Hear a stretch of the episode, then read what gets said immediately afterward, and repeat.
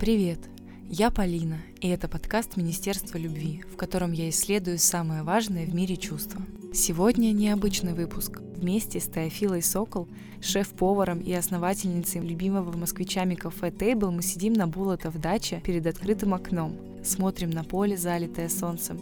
Без планов, тезисов и подготовки говорим об отношениях с едой, о неврозах и жизни через тело, о создании своего места и служении людям, об уверенности в своем выборе и, конечно же, о любви.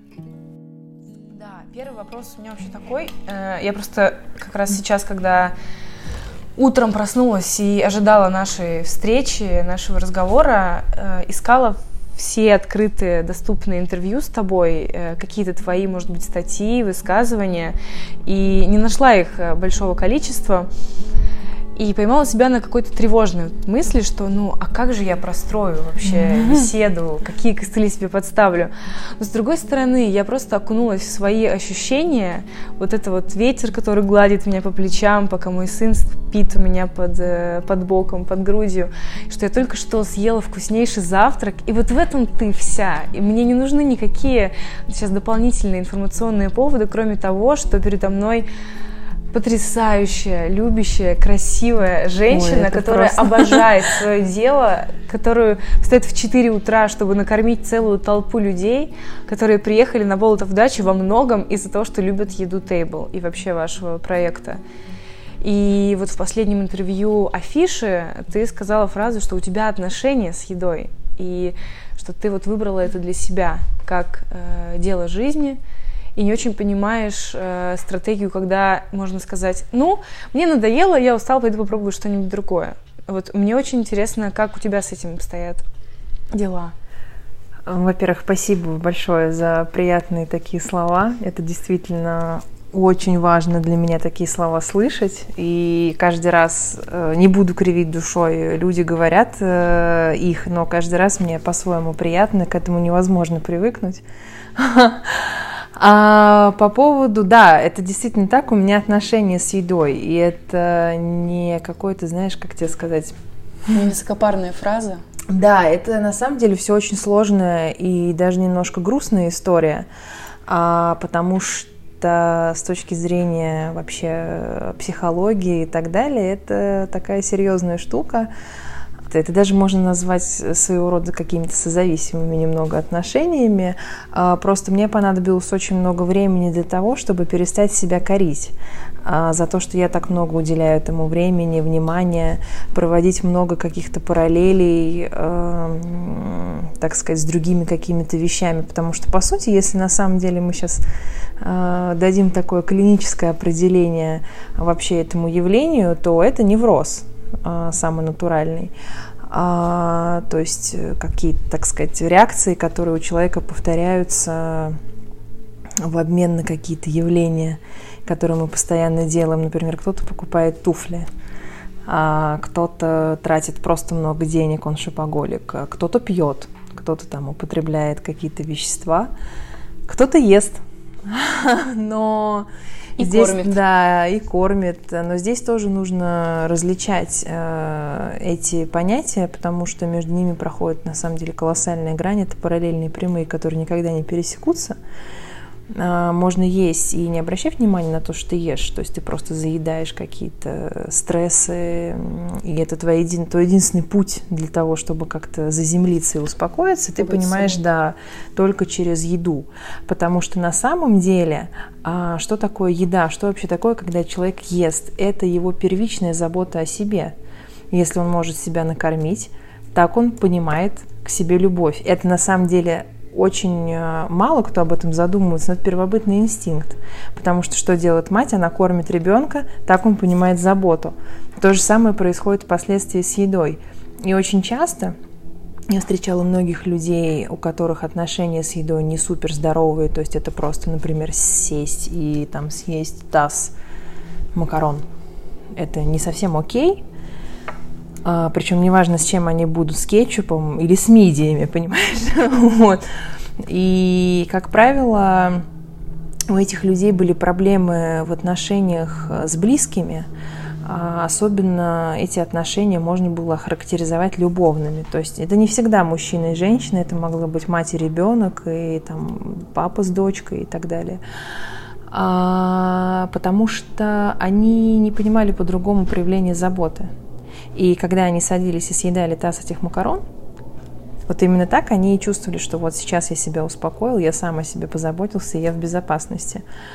А есть немножко другая история про то, когда у тебя, так сказать, присутствует элемент этого невроза, но ты научишься, как-то учишься с ним проживать совместную жизнь любовно. Собственно, чем я и занимаюсь. У меня всю жизнь были вот эти отношения с едой, но мне никогда не было все равно, что я ем. И мне всегда было интересно. Я росла в такой семье, где был здоровый культ еды. И 70%, даже 80% всего того, что мы ели, мы всегда выращивали сами. Когда вы действительно своими руками, со своими детьми вот так проводите время, это важная составляющая вашей жизни.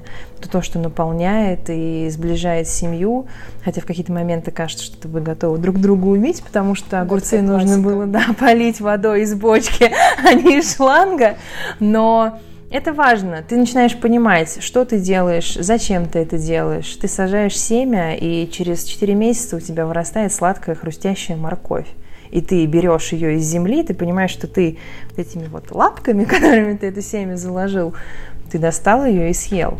И получил колоссальное удовольствие, наслаждение, и вообще жизнь играет новыми красками. Вот, поэтому здесь очень важно понимать, что ты хочешь съесть. Потому что если ты понимаешь, что ты хочешь съесть, ты, в принципе, вообще это большой успех на пути к себе и к познанию себя. И эти чувства, их нужно уметь распознавать и стараться, конечно, к этому идти. А что касается истории про то, что нельзя просто бросить и сказать: «Ха, я устал, пойду порисую». Но это уже тоже такая глубокая и серьезная тема, которую можно отнести, на мой взгляд, к выгоранию. И тут такой очень двоякий вопрос, потому что я периодически сталкиваюсь. Я пережила 2 серьезные клинические депрессии, которые мне казалось, что тоже вот сейчас я просто полежу, встану, дальше пойду, и все будет окей. Но, к сожалению, так не получилось. Тоже казалось, что сейчас все, ну что такое, я человек с высшим образованием, с 2. Там у меня степень по юриспруденции, у меня степень по психоанализу. И тут я вот у плиты стою. И обесценивание. А потом ты понимаешь, что даже нет, ты не понимаешь, как бы я же могу говорить только про себя. В моем случае всегда было сложно, потому что у меня очень непростая семья. И моя семья всегда накладывала на меня какие-то, так сказать, паттерны, ограничения и рамки. Ожидания и кучу еще всяких неприкольных штук, с которыми потом, как шутка, у меня пострадовая депрессия. Ну, вы же не рожали. Да, но я уже родился. Вот. И у меня там дедушка учился в Гарварде. В Советском Союзе это было, когда человек уезжал из России, Советского Союза в Америку, там в 80-х годах это было просто нечто. Еще там Горбачев только появился, и люди просто вздохнули. Он приехал в Россию, начал там работать, он работал успешным переводчиком, после чего он пошел работать в Госбанк Советского Союза. Моя бабушка там всегда возглавляла какое-то предприятие торговое. Даже моя мама, которая всю жизнь мне говорит, что у меня были тройки по математике, закончила в то время финансовую академию. И тут я такая: можно, наверное, получить сначала серьезное образование, потом пойти на хорошую работу, а вот потом уже как-нибудь для себя что-нибудь. Ну, интересно, а чем они мотивировали вот этот вот такой сценарий? Я считаю, что это исключительно замотивировано было тем, что это просто люди другого времени. Знаешь, исследование проводилось, когда говорили о том, что в России люди заведомо рождаются пассивными агрессорами, и вообще, в принципе, им очень тяжело существовать. На самом деле, не важно в каких реалиях, хотела сказать, в российских, но им, по сути, везде тяжело. И только сейчас это поколение начинает вырождаться. А то же самое я считаю с нашими родителями. И я склонна их объединять, потому что, в общем, это все люди одной эпохи. и их родители люди одной эпохи. И тогда все, что формировало взгляды, это там закончилась война, потом была тяжелая перестройка, 90-е годы, нулевые. И на самом деле на протяжении большого количества времени, я вот это тоже очень часто наблюдаю, это когда с гостями с нашими работаю, у нас же разных возрастов люди, это вот формирование такое очень угнетенное. То есть люди, все, на что было нацелено, это на выживание. Вот мы должны выжить, и вот наш ребенок, он тоже должен выжить, и значит, он должен ходить на работу, чтобы там ему платили хорошие деньги, потому что так он не умрет от голода. Да, то есть, получается, даже если придется приспосабливаться, то это хотя бы обеспечить базовый комфорт. Да. И тут ты такой как бы, ну ок, ну вот я начну приспосабливаться, и что я имею там по прошествии, допустим, 5 лет приспосабливания к жизни? Поломанную психику, бесконечные неврозы, как это было со мной, например, потому что я пришла на собеседование в юридическую компанию, офис, кстати, находился по... Это просто, на самом деле, супер кармическая история, офис находился на Белой площади. И я пришла туда на собеседование, где мне дали какие-то компьютерные задания, нужны какие-то... В общем... Это сразу ушла? Это был какой-то ад, и я сижу и думаю, господи, что я здесь делаю? Зачем это все? Но в то же время это не совсем вязалось, потому что тут такая интересная ситуация про вот тоже встать в 4 утра, накормить людей, подарить им какой-то, так сказать, свою любовь, потому что это действительно все, конечно же, про любовь, по-другому, ну, это просто не работает. Я же юрист-криминалист, и да, и у меня... Резать и исследовать все. Да, и у нас была практика в морге, и у нас допускали к закрытым делам, и я когда все это смотрела, думала, вот можно же было здесь, например, сделать так или вот так, и тогда бы он выжил, и тогда бы все было хорошо, а можно было... То есть это какая-то такая внутренняя история про, здесь не знаю, уместно будет или нет, про заботу, то есть я всегда была заинтересована вот в этой... такой, сказать, обволакивающей какой-то помощи, которая не, при этом не супер агрессивная и навязчивая, да, потому что у нас же очень много людей, которые я сейчас всех спасу, всем помогу, и вообще вот я супермен. Но это причинять добро, это называется. Да. Но это так все такая очень скользкая на самом деле история, вот. И я помню, я выхожу из этого офиса, и я просто так, ой. И я расплакалась. И я стою посреди огромной улицы, где просто толпы людей. Я стою и рыдаю, потому что я чувствую себя ничтожеством. Это так странно. Ты справилась или не справилась с тестами? Я справилась с тестами, но я чувствовала себя... Вот у меня какое-то патологическое чувство, когда я сама, возможно, не удовлетворена, мне все время кажется, что это мир меня унижает, что это мир хочет меня обидеть и показать мне, насколько я нехороша. Но... И ты каждый раз как будто бы в этом утверждаешься. Да, и, но, конечно же, ты понимаешь, что это исключительно твои собственные какие-то представления о реальности, и они, на самом деле, мало что общего с ней имеют. И я помню, я выхожу и звоню своей маме, я говорю, мам, я есть хочу. Она мне говорит... Ну как собеседование? Я говорю, я ничего не знаю, говорю, я хочу просто хорошо поесть. И я думаю о том, что бы я сейчас съела, от чего мне бы стало бы хорошо. И я вот помню, я иду по этой лесной улице и смотрю, думаю, господи, ты здесь же даже негде поесть. Нет ни одного места, куда бы я хотела сесть. А в кофеманию я не хочу, потому что там слишком много этих фэнси, классных, модных людей, которые постоянно там на тебя смотрят оценивающими взглядами. Да, мы с мужем шутим, что это большая переговорка. Да, так и есть на самом деле. У меня были знакомые, которые работали в офисе McKinsey, в доме, собственно, в котором находилась кофемания, и люди проводили там все время, начиная с 9 утра до 6 вечера, просто перманентно. Я дошла до дома какого-то, где, собственно, находился и находится этот ресторан «Ботик Петра». И там было 2 или 3 помещения, свободных на аренду. Постояла перед ними, вытерла сопли, слезы и пошла домой. И я пришла домой, и я просто села настолько обессиленная, я поняла, что я не могу не работать. Но что я могу сделать для того, чтобы было хорошо не только мне? Потому что сидеть и тупо зарабатывать деньги...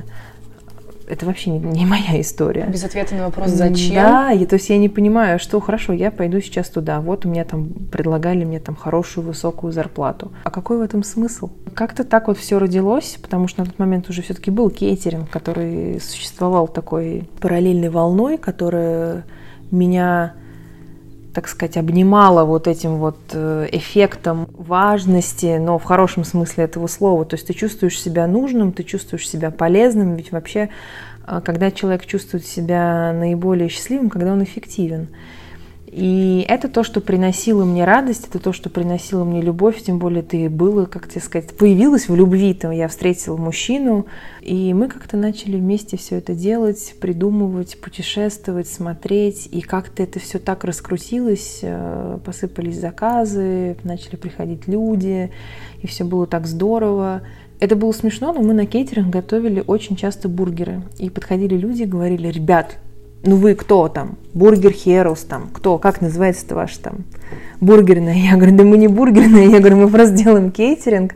И периодически вот кто заказывает бургеры, мы делаем». «Да нет, ну что, ну вы прикалываетесь, но это невозможно, это так вкусно. Типа вам надо открывать бургерную, вам нужно открывать то, вам нужно открывать это». На каждое блюдо давали вам рекомендации по открытию ресторана. Да, и... мы так как-то, ну, что там открывать, ну же дорого, это нереальные цены на... Ну, в общем, все сомнения, которые преследуют все гастрономические проекты в Москве, я не говорю про Петербург и другие города, они в нас поселились. Было много историй, когда нас приглашали на какие-то гастрономические, вроде как гастроли, когда ты ездишь там в другие места, готовишь там свои блюда. А что, это фестивали, какие-то выездные мероприятия? Это были в основном кофейни, у которых не было, например, там, допустим, какой-то еды в течение дня, и они нам предлагали как-то там скооперироваться, и пару раз даже что-то такое было, но ты приходишь и понимаешь, что оно же не до конца мое. Здесь все время оказывают влияние другие люди, и они делают так, как комфортно им. И получается, что вы все время сталкиваетесь в такой небольшой диссонанс. Вы хотите одно, они хотят другое, гости вообще хотят третье, как выясняется. Это такой непонятный компромисс. Да, и это что-то, просто что-то не то. Мне повезло найти человека, который поверил во всю эту историю, потому что я пришла и сказала: «Так, все, нам нужно окно в стене». И Вова на меня смотрит и говорит: «И что мы там будем делать?» Я говорю: «Это не важно, пусть оно будет, я говорю, что-нибудь придумаю». Так из этого окна в стене родился Table, и потом уже, конечно, начала раскручиваться совсем другая история, наполненная колоссальным количеством страха. Если можешь, расскажи об этом, о том, как из страха выращивать любовь. Да, это на самом деле даже история не про то, что... из страха, не только про то, что из страха можно вырастить любовь, но и самое важное, что, чему вообще вся эта история меня учит, и я учусь до сих пор каждый день, это про то, что любовь ты можешь почерпнуть на самом деле только в себе. И ее там такое колоссальное количество, что многие люди, к сожалению, об этом даже не догадываются. И поэтому, когда многие мои подружки начинают мне говорить: «Меня никто не любит», или там «он мне не пишет», у меня нет сил на это, у меня нет сил на то, силы есть, они в себе. Здесь просто важно подобрать грамотный инструмент, который будет работать, который подойдет тебе. Но существуют и такие инструменты, которые, к счастью, подходят очень многим. Например, какие?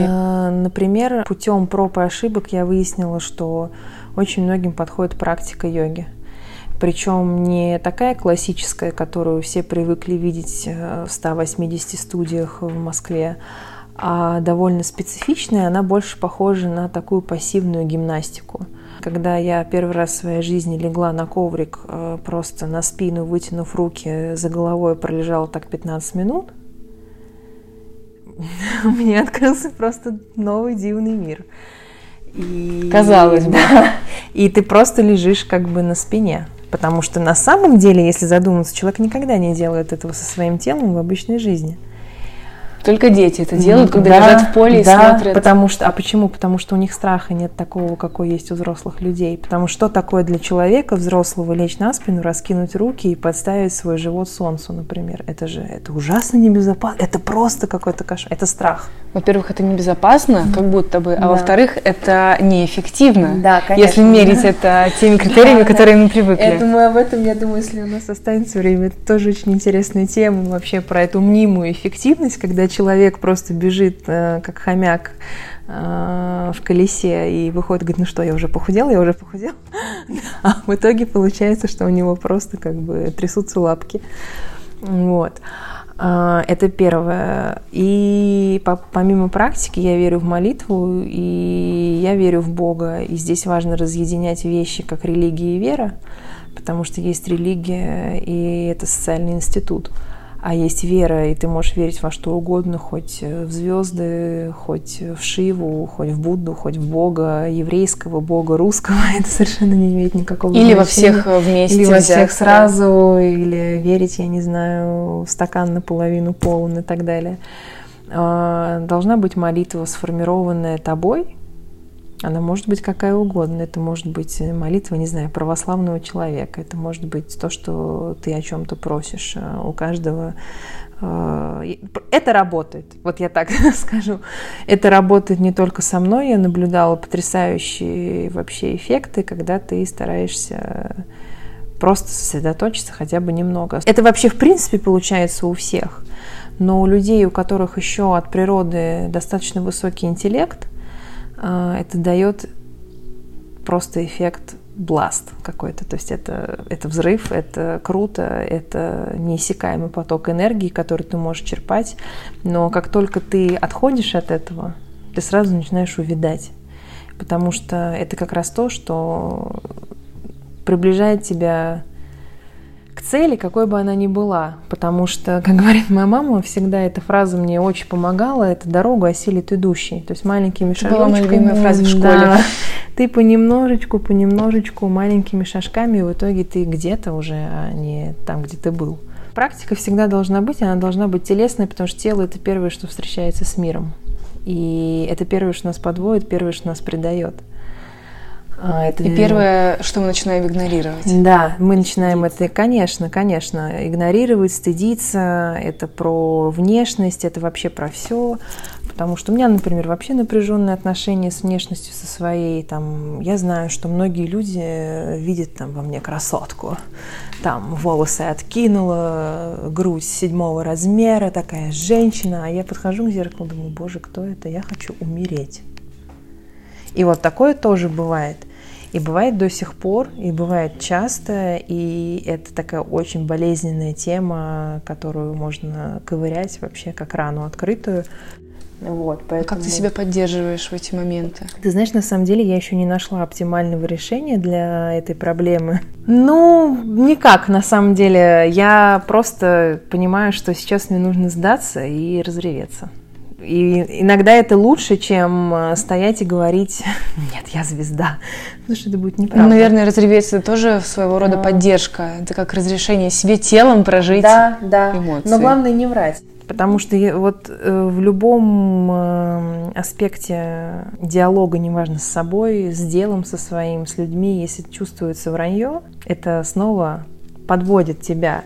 И я честно скажу, я не, например, мне некомфортно. Очень много девушек, фотографов, которые мне писали, что Тофа, срочно давай фотографироваться, бодипозитив, любовь к своему телу. Я говорю, нет, потому что я свое тело не люблю.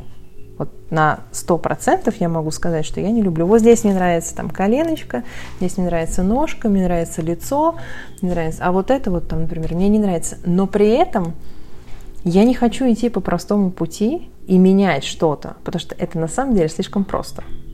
И это неправда, потому что на самом деле я не хочу, допустим, идти в зал, есть куриную грудку с огурцами и худеть на 20 килограмм.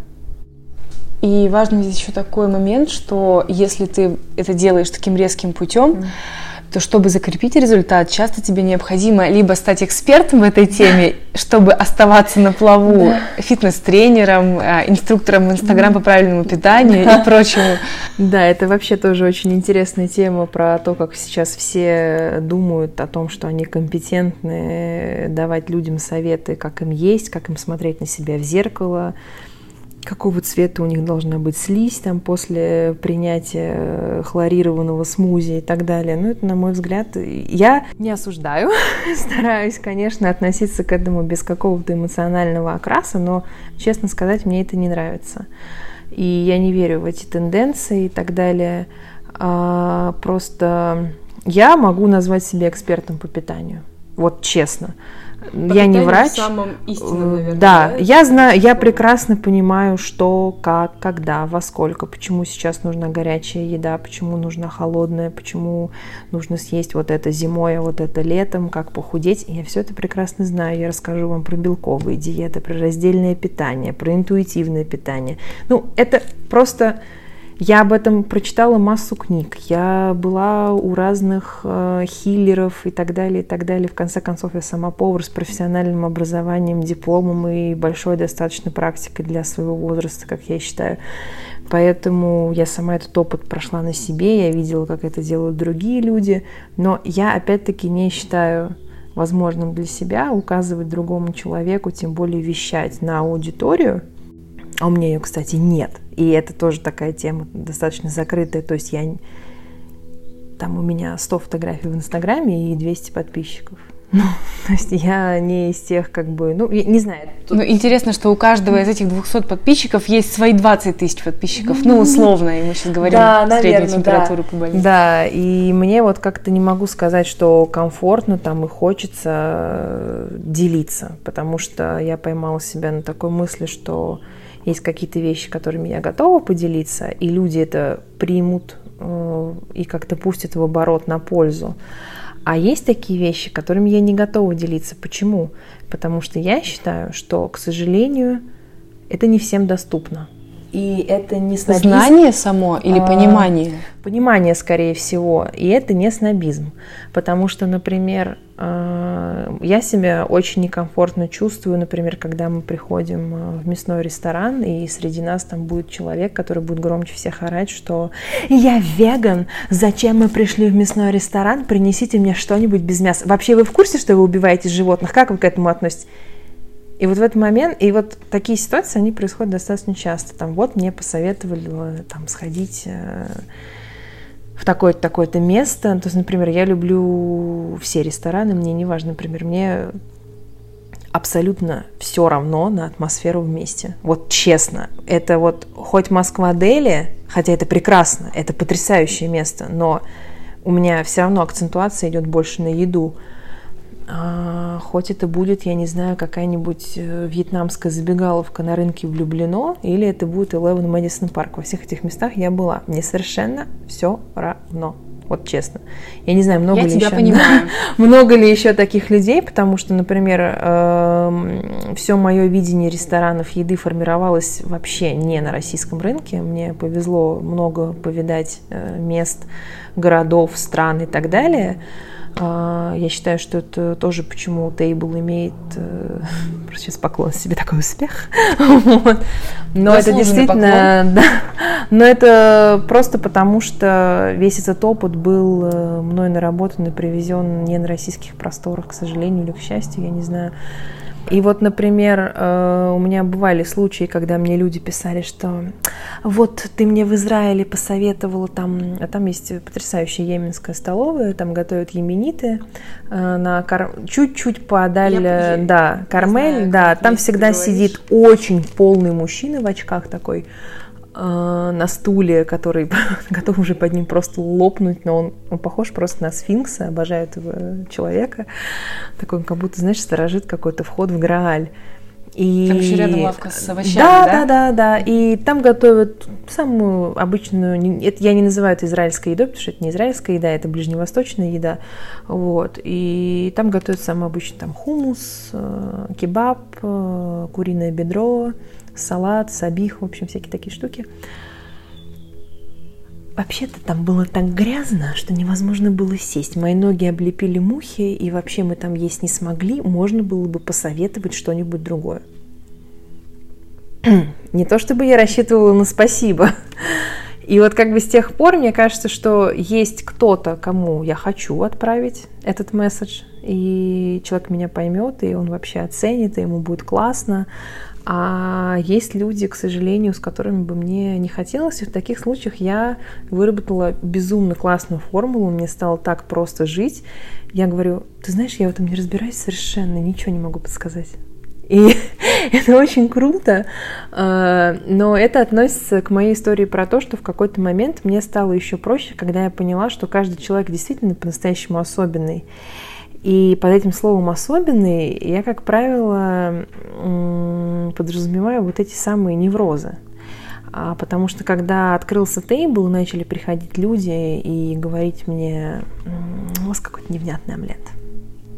И вот ты стоишь и думаешь, вот что этому человеку я сейчас могу ответить, потому что на самом деле ты начинаешь кипеть внутри, и это нормально. И перебирать варианты, почему же он невнятный. Я хочу всем сказать, если это кто-то будет слушать все-таки этот подкаст, что если вас бесит, это нормально. Это нормальная реакция, и не нужно ее стесняться, потому что на самом деле пытаться затопить все вселенской любовью невозможно. Ее просто не всегда есть откуда взять.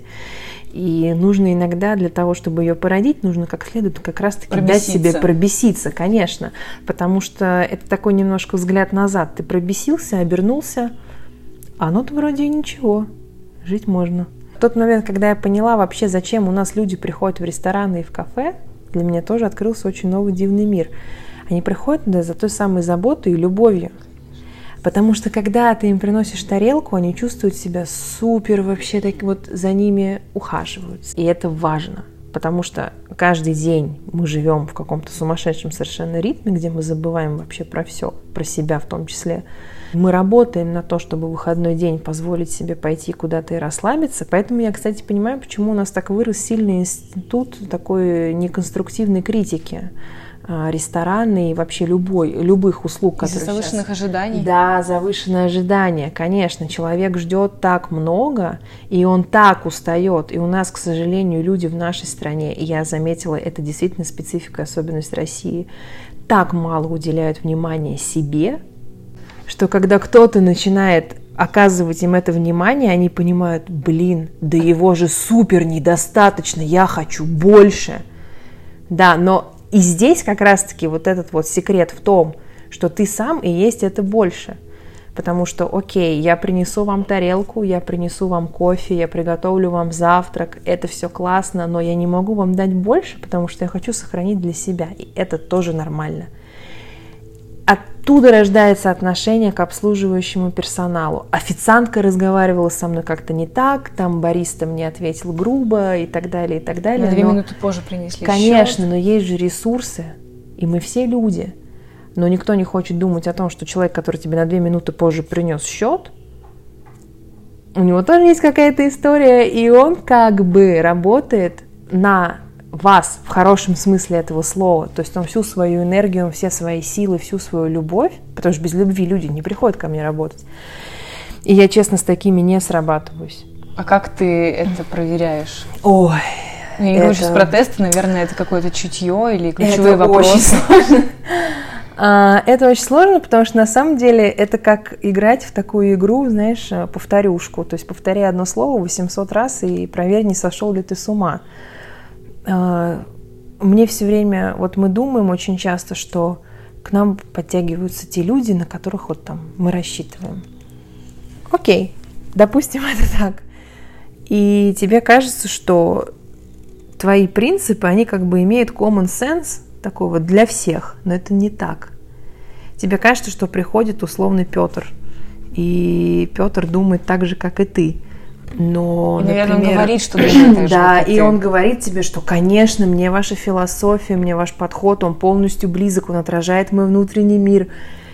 После этого Петр подходит к столу и разговаривает с гостем. И ты понимаешь, что нет, нифига. Ты сейчас должен подойти к Петру и зачитать ему этот манифест в 105-й раз, но ты не научишь его думать так же. Поэтому это такой подбор исключительно, знаешь, методом проб и ошибок. Я очень не люблю менять персонал. У меня просто разрывается сердце, когда такое происходит. Сейчас, например, я рассталась с поваром, который работал с нами с открытия. И для меня это, знаешь, было как разрыв отношений долгих. Особенно если ты себя ассоциируешь со своим делом. Конечно, и я готовилась к этому, я подбирала слова, которые я ему скажу. Вот там. Но там произошла история про то, что просто когда человек уже очень долго в одном месте работает, и вокруг него начали такие возникать конфликтные очаги, И тут ты понимаешь, что уже ты не можешь бесконечно менять персонал из одного человека. И для того, чтобы нашлось место чему-то новому, иногда нужно... Ядро это поменять. Да, вот это старое, как от него нужно, так сказать, просто вычистить. И я подошла и говорю, ты знаешь, вот нам надо поговорить. В общем, это было похоже на такой романтический диалог из кино. Это было круто, потому что человек мне сказал, ты знаешь, да, я чувствую то же самое. Здорово, что у вас сошлось вот это намерение. И я поняла, что... Не зря, и здорово, что он был со мной, там, с нами все эти 4 года, это было классно, и ему пора куда-то дальше, и нам пора немножко по-другому. Мне, наверное, да, повезло находить людей, которые не боятся общей работы, потому что у нас это вообще все сложно, то есть все очень любят сказать, я приношу только кофе, не надо меня здесь просить разносить ваши яйца. Я прекрасно понимаю, какая у них мотивация. Ведь, на самом деле, я таких людей понимаю очень хорошо. У них нет даже деньги. Это, ну, камон. Это очень быстрая мотивация, она перегорает за секунды. Это несерьезно. Поэтому, когда мне люди говорят, ой, ты знаешь, все работают за деньги, вот и зарплаты подними. Это, ну, ребята, это вообще все так не работает. Существует личная заинтересованность до тех пор, пока ты сам не отдраешь плиту. Вот и не покажешь, когда, как это надо сделать. Да, когда я училась в школе, у меня были очень смешные фотографии, я выкладывала их в Инстаграм, и все как бы 200 людей, которые были подписаны, решили мне на нее ответить, где я стою со шваброй и мою кухню. И я написала, вот чем я на самом деле занималась полгода во французской кулинарной школе, и все типа ржали.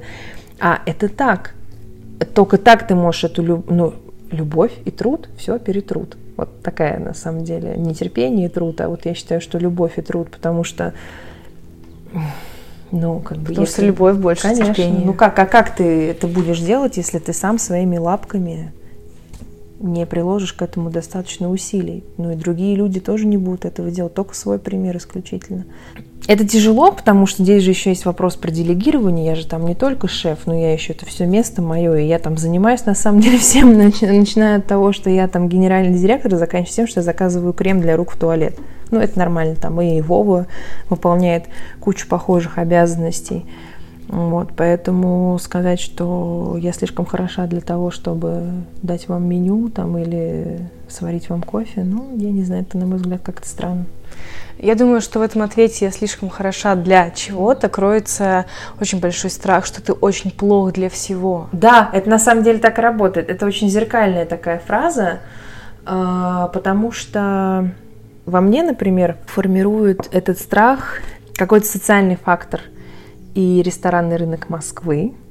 Это моя больная тема тоже, потому что я считаю, что у нас очень много людей, к сожалению, занимаются не тем, чем они должны. И я вообще, если честно, верю в то, что есть люди, которых к еде нельзя подпускать. У меня, например, на кухне строго запрещено ругаться матом. Строго запрещено ругаться матом, потому что это еда, это руки, это можно смеяться, но действительно энергия и то, как ты это делаешь.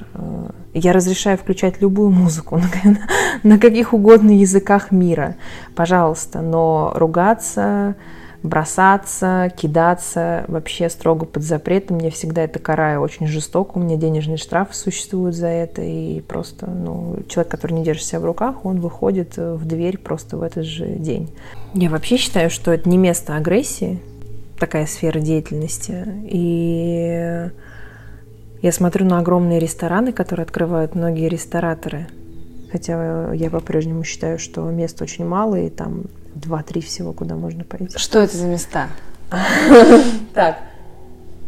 Давай 2 каких-нибудь очевидных, а 2 очень необычных. Ну, про необычные не скажу. Про Москва-Дели говорить, что говорить, понятно, что... Я думаю, те, кто нас слушает, как раз конечно, знают это место. Но я ориентируюсь больше на команду всегда.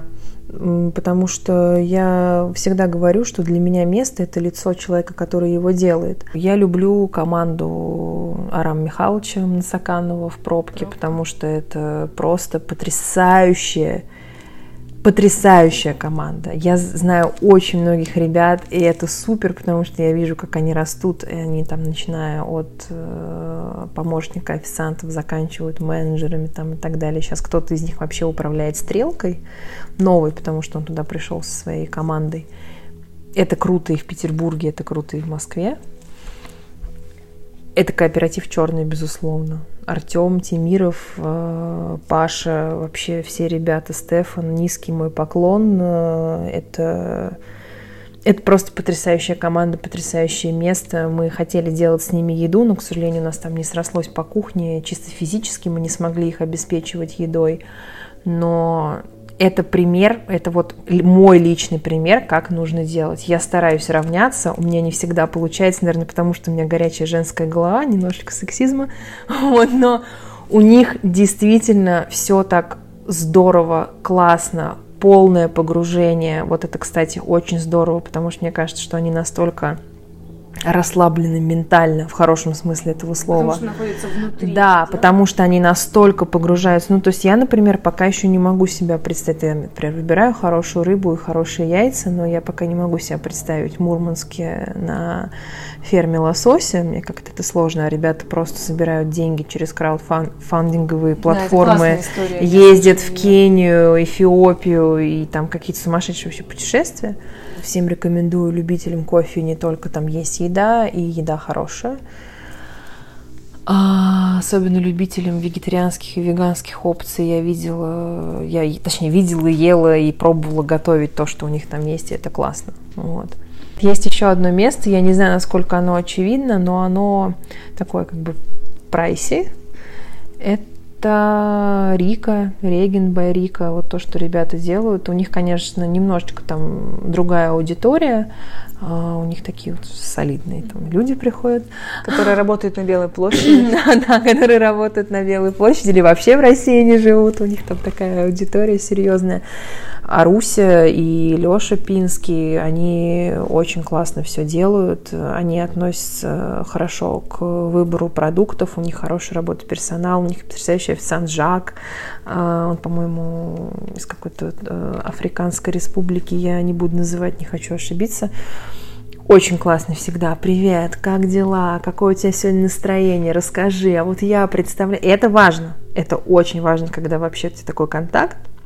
Важно, и мне кажется, здесь есть такая грань между навязчивостью, когда ты интересуешься настроением и действительно искренне спрашиваешь. Да, ну то есть у нас как бы, если мы что-то там готовим, что-то прорабатываем, вот буквально там вчера у нас 2 или 3 новых блюда мы прорабатывали, я вынесла в зал, у нас была полная посадка, говорю, ребят, кто-нибудь хочет? Ну как бы просто, и да, на самом деле... Как отреагировали? Все так посмотрели сначала испуганно. С опаской. А с опаской, конечно, потому что все очень избегают и боятся близкого контакта, который вообще без напряжения. Все его хотят, но на самом деле все его боятся. Потому что мы боимся не контакта, мы боимся последствий. Да, да. И они такие, да, конечно, давайте. О, это так вкусно, классно, когда там будет меню и так далее. А сколько стоит, там сколько заплатить. Вот. И поэтому важно угощать, я считаю. Ну, то есть я все время шучу, что я работаю в убыток, потому что его все время ругается, хватит угощать, хватит делать скидки, это уже невозможно, нам надо деньги зарабатывать. Ну, это вообще, кстати, всем тоже совет на будущее, кто считает, что про зарабатывание денег, я спешу вас огорчить, это, конечно, не про то. Потому что как только ты будешь думать только о том, что я сейчас заработаю, сейчас вот я сделала этот проект, сейчас я приготовлю там. Ну да, ну как бы ориентир первичный совершенно не тот должен быть. То есть у меня была очень такая тоже интересная история с кейтерингом. У меня был какой-то просто заказ, какие-то огромненькие деньги, вообще сумасшедшие. Когда увидела эти цифры, я испугалась просто. И вот я тогда подумала, я сейчас заработаю. И у меня после этого заказа полгода не было вообще ничего. Я сделала его классно, я сделала его круто. У меня команда отработала просто потрясающе. Но после этого... Я вот... Для меня это такой, как сказать, зарок. Когда я начинаю вот об этом думать, что сейчас мы заработаем. Ну, я стала... Ну, как бы вот оттуда как бы и бесплатная вода, и вот это вот все, потому что это вещи, которые формируют заботу. Такой костяк, заботу, и это проявление любви. На самом деле люди это считывают. Возможно, конечно, немножко по-разному, но они все-таки понимают. И там приходят, например, у нас же тут вся история с dog-friendly. Мы первые были, кто принял собак всех размеров и цветов. И очень многие до сих пор приходят, говорят, вы знаете, вы единственное место, куда там я могу прийти со своим ротвейлером. У меня масса случалась историй, там пенсионеры приходят, мы их угощаем кофе, и они сначала очень стесняются, не хотят, и говорят, нет, ну что вы, ну я могу, ну потому что для них это достоинство, видимо, достоинство, это другой вопрос уже. И мне очень нравится, когда мне удается их уговорить, потому что они потом возвращаются, приходят снова и уже там сидят, что-то едят. Вот, все это такая френдли атмосфера, вот. Так это сложно, конечно. Мы это, кстати, начали со страха, и да все страшно.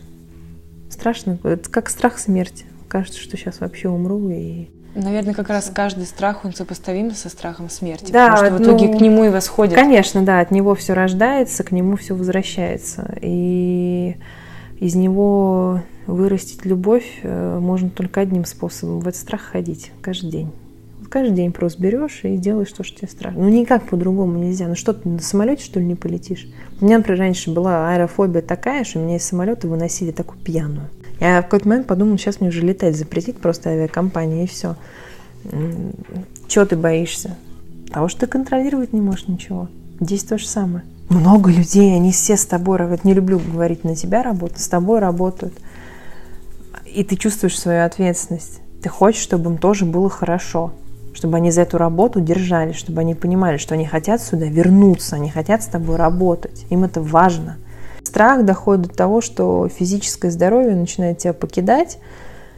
Была история с какими-то непонятными вообще людьми, которые были то ли депутаты, то ли кто, приходили, говорили, выключайте плиту, мы сейчас закрываем кафе, потому что вы там что-то делаете не так. Ну, в самом начале еще было... И ты стоишь, а так как опыта нет, я же когда открывала, я никого не знала, ни из ресторанного бизнеса вообще, то есть я вообще все делала сама. Вот я, Вова, ты один на один со всем этим, извините за выражение, дерьмом, которое происходит. Я помню, у меня в комнате была кровать, она просто была заставлена коробками из-под доставки еды, потому что кафе еще не работало, и я сидела там типа с 7 утра до 11 ночи, а потом я приходила домой, заказывала там то, что я могла, просто падала в кровать, готовилась к открытию. Мы открылись в срок до 12 февраля, как и хотели, но эти 1,5 месяца я просто провела в аду. Я думала, что это самое худшее время в моей жизни. Я уже не понимала, зачем я это делаю, для чего я это делаю. Ну, как мне казалось, потому что на самом-то деле цель была, я понимала, зачем и почему, что я вот делаю хорошее дело для обычных людей, которые просто хотят хорошо поесть, и они не хотят идти в кофеманию. И я сидела просто как мантру это повторяла. Какая там практика? Там ни на что вообще не было времени, даже помыться. То есть я просто физически, я такой худой, как тогда, мне кажется, не было никогда в своей жизни. Я недавно нашла джинсы, в которых я тогда работала, я просто так, боже, это я была. Страшно, плохо, холодно, грязно, темно, вот в этом состоянии, липко, и вообще начинаешь терять эту нить, просто терять, и думаешь, господи, на свет-то я когда-нибудь выйду вообще. И я помню первый день, мы работаем. Я тогда еще очень сильно заболела, я так не болела никогда, я даже ставила себе капельницы, настолько у меня вот было состояние, да, я просто, это даже, вот настолько силы душевные иссякли, что ты уже даже верить во что-либо перестаешь. Это, кстати, совет всем, никогда так не делайте, пожалуйста, потому что это плохо очень. Если плохо вам, то плохо все вокруг. А не делать как? Истощать себя? Да, истощать себя ни в коем случае нельзя, какая бы цель ни стояла перед вами. Всегда нужно помнить о том, что нужно... восстанавливаться, как-то генерировать в себе хотя бы немножечко вот этого вот желудочного жизненного сока, который все это поможет пережить, потому что работать в таком режиме, убиваться даже во имя любви нельзя, потому что оно, конечно, все вернется. Потому что первичная любовь к себе. Да, на конечно. Самом деле. Всегда нужно... Это вообще вся ситуация, которая произошла со мной, начиная от первого моего заказа в кейтеринге, заканчивая сегодняшним днем на Болотов даче, надо выбрать себя сначала. То есть, если я знаю, что мне плохо спится под одним одеялом со своим мужем, не потому что я его не люблю, а потому что мне просто тесно, жарко и неудобно, я привезу с собой из дома второе одеяло, и я высплюсь, и я встану в 4 утра. Это поможет мне встать в 4 утра, а если я встану в 4 утра, это поможет мне приготовить хороший завтрак для гостей. И ты станешь в 4 утра с любовью, хорошим настроением. Да, и у меня будет хорошее настроение, конечно, потому что по-другому невозможно, и только так. Поэтому, когда ты начинаешь уже наперед думать и заботиться о себе, в этом нет ничего плохого. Просто, к сожалению, когда я вот возвращаюсь к разговору о родителях и формировании вот этого всего, это все почему-то неправильно приравнивалось к какому-то эгоизму. Вот это ты эгоист, ты думаешь только о себе, а почему бы и нет? Поэтому наше поколение сейчас так и сидит, не вылезая из кабинетов психологов, нумерологов и астрологов. Ну, там, кому что, кому, за что-то ухватиться. Да, кому что подходит, потому что все такие, блин, а я-то где вообще в этом во всем? Почему есть моя мама? Почему есть мой бойфренд? Почему там есть ребенок? Почему есть начальник? Да, собака, да любое вообще слово можно подставить сюда, а я-то вообще за этим, за всем где? За кулисами где-то сижу, что я там делаю-то? Ну, как бы... Да, мы в прошлом выпуске с моей гостью Викой Приваловой говорили, потому что если тебя очень долго не спрашивают, что ты хочешь, ты сам потом себе этот вопрос не задаешь. Конечно, конечно. Поэтому тебе и на самом деле, когда тебя спросят после этого долгого перерыва, а ты что хочешь, ты скажешь, я ничего не хочу. Да я не знаю, я ничего не хочу. Это вот как с едой, например, то же самое. Ты хочешь есть, там тебя никто не спрашивает, да, что ты будешь есть? Да я не знаю, я ничего не хочу. А или, потом что ты будешь? А потом ты съедаешь целый торт. У меня тоже такая история. Вот, например, нам на свадьбу подарили друзья. Это же мы сейчас говорим же вообще про такой очень долгий процесс. Это же не я такая Тофа Сокол. Пришла, села, победила всех драконов, и теперь я управляю миром. Это бесконечный процесс. То есть мне по карме сколько дано интеллекта, силы и так далее, мне столько же дано в противовес. То есть я всю жизнь с этим борюсь. Там у меня такое грузное большое тело, с которым я управляюсь. Оно дано ровно в противовес тому, что находится у меня в голове и так далее. В общем, нам подарили этот фарфор. И он стоял в коробке очень долго. И я думаю, вот, у меня есть такой красивый фарфор, почему же я из него ничего не пью, не собираю королевское чаепитие, там, или не знаю, что-нибудь. Мысль об этом фарфоре довела меня до того, что я перебрала свою квартиру так, как никогда в жизни. Я вынесла порядка 5 сумок с одной только одеждой, 5 сумок с кухни, хотя у меня кухня 8 квадратных метров, чтобы вы понимали, в съемной квартире.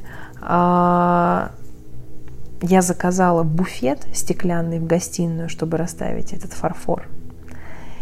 И я просто перерыла, перечистила все. То есть это тот процесс, который запустился благодаря тому, что я подумала, а почему бы мне не найти 30 секунд на то, чтобы налить себе кофе в чашку. Да, а почему нет? И у меня теперь стоит 2 сервиза, я подхожу с утра и просто делаю себе кофе в эту чашку. Да, это красивая, дорогая чашка. Я буду из нее пить, она не будет стоять просто на полке. You deserve it, baby. Конечно, да, а почему нет? Это вот очень важная штука, про которую многие люди забывают. И как-то вот... Я никогда в жизни не ходила на массаж до определенного момента, потому что я чувствовала заранее, заведомо вину за то, что я, эгоист, потрачу на себя сейчас это время. Сейчас я хочу всем сказать, что несмотря на то, что я работаю поваром, я работаю не каждый день у плиты, но даже когда я работала каждый день, я хожу на маникюр раз в неделю. Всем советую. Только в тот момент, когда я попыталась посмотреть на себя со стороны, мне все стало ясно. Я раньше, у меня была такая фраза с детства, у меня родители в разводе, и там тяжелое, я очень тяжело это все переживала, лет до 20 с лишним. И у меня оттуда родилась фраза «меня никто не любит». И вот я когда плакала, я всегда «меня никто не любит». Это очень присвоить себе легко, да, фразу. Да, а ты думаешь, что такое тебя никто не любит? А что, Бог тебя не любит?